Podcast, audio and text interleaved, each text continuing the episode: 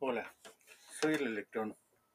Soy un tipo de partícula subatómica que presenta carga eléctrica negativa.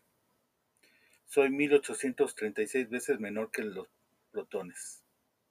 Tengo a mis amigos los protones que están en una cápsula, muy pegaditos a unos extraños seres, unas partículas con características neutras. Mm, qué raro que estén juntos. Bueno, seguiré hablando de mí. Los electrones jugamos un rol esencial en determinadas fuerzas y fenómenos físicos de la naturaleza, como la electricidad, el magnetismo y la conductividad térmica. Generamos campos eléctricos que afectan a las partículas cargadas a su alrededor.